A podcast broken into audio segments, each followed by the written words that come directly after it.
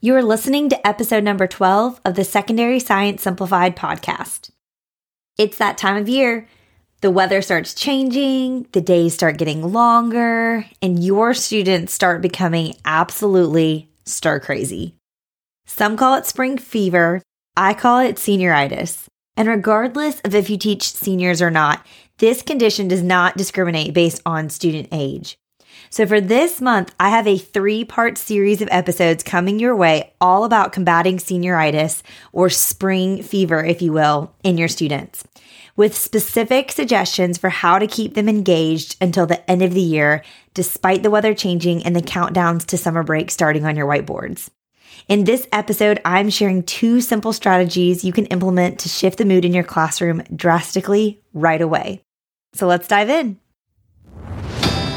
This is Secondary Science Simplified, a podcast for secondary science teachers who want to engage their students and simplify their lives. I'm Rebecca Joyner from It's Not Rocket Science. As a high school science teacher turned curriculum writer, I'm passionate about helping other science teachers love their jobs, serve their students, and do it all in only 40 hours a week.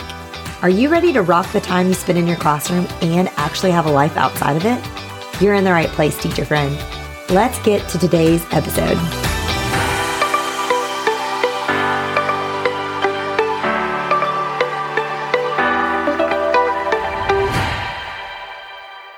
I'm not sure what it's like where you live, but where I am, the days are starting to warm up and we are counting down until daylight savings time gives us longer feeling days again.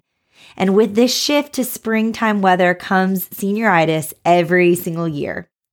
Like I mentioned at the start of this episode, senioritis is not a condition that only affects your oldest students, although seniors do seem to be the most affected.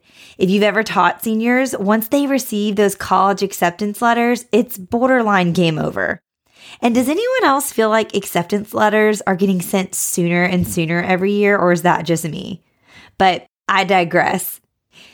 If I'm also being perfectly honest with you, senioritis hits me as well every year. I'm just as antsy as they are for spring break and eventually summer break and warmer days not spent inside the four walls of my classroom. I actually love the afternoons too in the spring where I could stay after a little to grade or lesson plan and open my window, which opened up to the soccer and baseball fields, and hear the games and practices happening.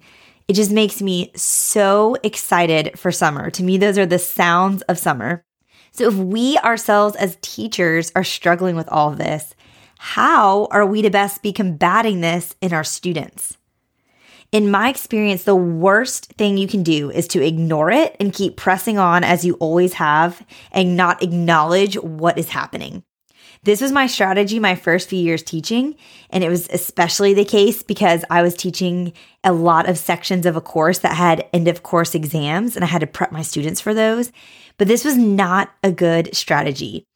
Instead, I think we need to acknowledge the elephant in the room, acknowledge the energy amongst your students and how the mood has shifted, and make simple changes to make the end of the year better for both you and them. And so, in the next three episodes, I will share exactly how to do that. So, first, in this episode, I have two tips for you. And the first one is the simplest of all get your students outside. It really is that simple. It is amazing what a little fresh air and vitamin D can do for your students and your mood. I purposely plan my course sequences to try to leave units at the end of the year that lend themselves to getting outside. I'll talk more about this in episode 14, but this is one reason why I love teaching micro to macro in biology and saving ecology for the end of the year. But you don't need to design an elaborate outdoor ecological investigation to get your students outside. Really, all you need is to invest in a class set of clipboards, and you will get back your return year after year on these. I'll link some of my favorite in the show notes, but you can truly use any kind. And then use those clipboards and take whatever it is you would normally be doing in your classroom outside.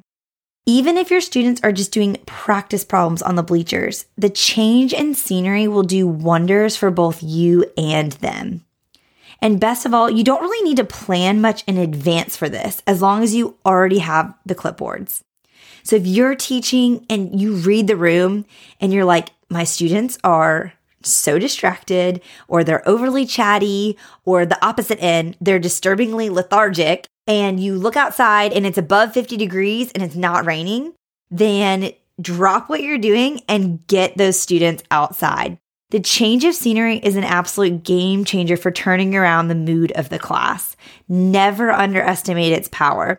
This is something I even constantly have to remind myself now as I'm home full time with two and almost three by the time this episode airs, tiny humans, is like when the mood is just dropping, the thing we need to do is change the scenery. Like bundle up those kids or bundle up your students if it's cold and get them outside. It makes all of the difference.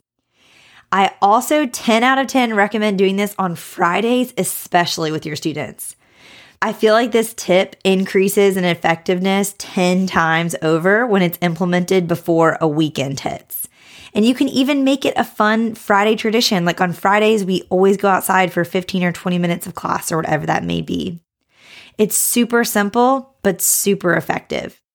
My second tip for combating senioritis that I really want to share with you in this episode is to change up how you're doing your lectures.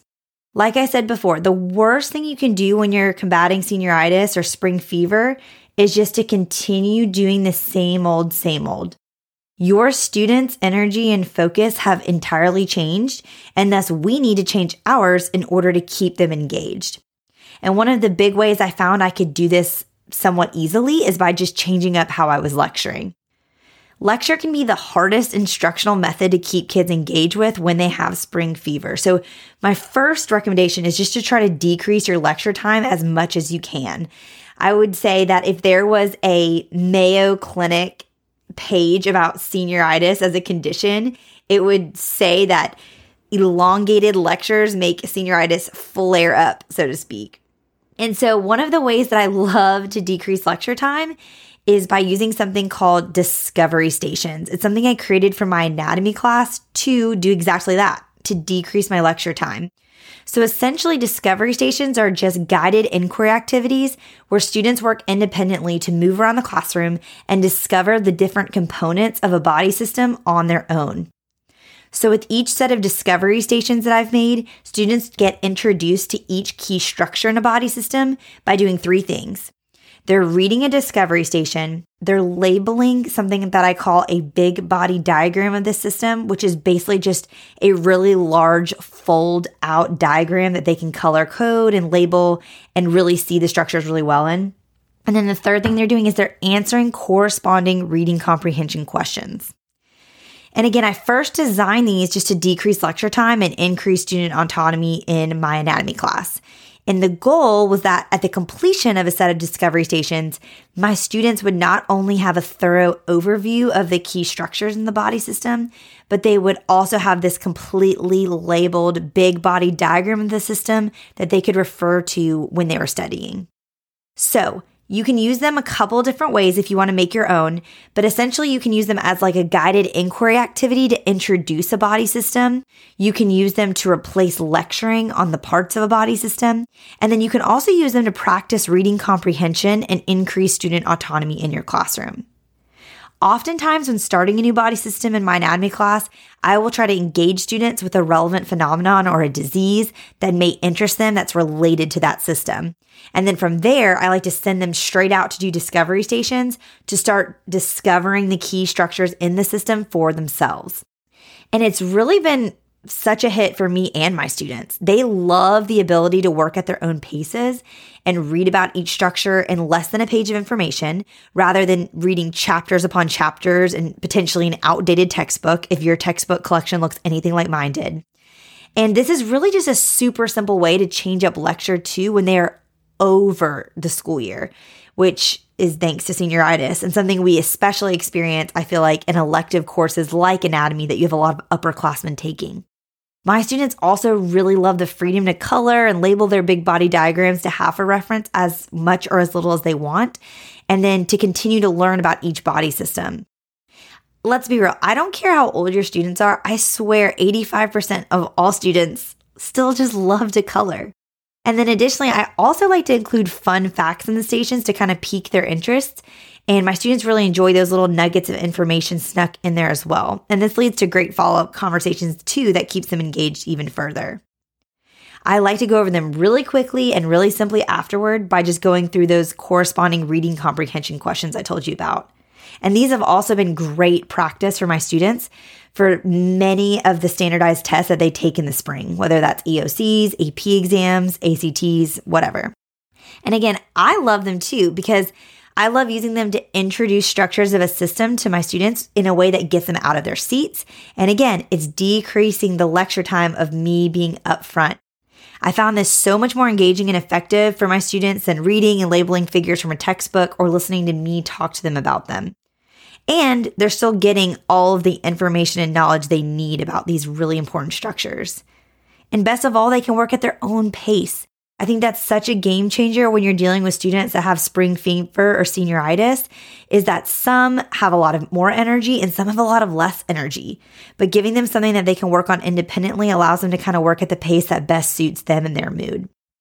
I will link in the show notes where you can check out the discovery stations I've made already, but you can also just make your own. And so here's how I would recommend getting started. Start with lecture slides you already would be using and pull them out of your lecture and you can use them as like PDFs and print a slide per page large. But you can kind of flesh those out a little bit more because most likely your lecture slides are just bullets and really short points that you embellish when you're speaking on them, but flesh them out so they become readable for your students and then throw in more pictures and more fun facts. And then really all you have to do from there is make some sort of handout with questions that you would want them to be able to answer from reading the discovery station. I like to avoid just doing like fill in the blank or things like that, even though that's not the end of the world.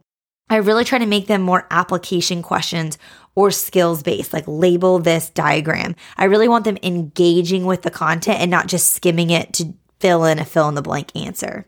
But again, this doesn't need to be fancy. Try to keep it simple just so you can get started with it.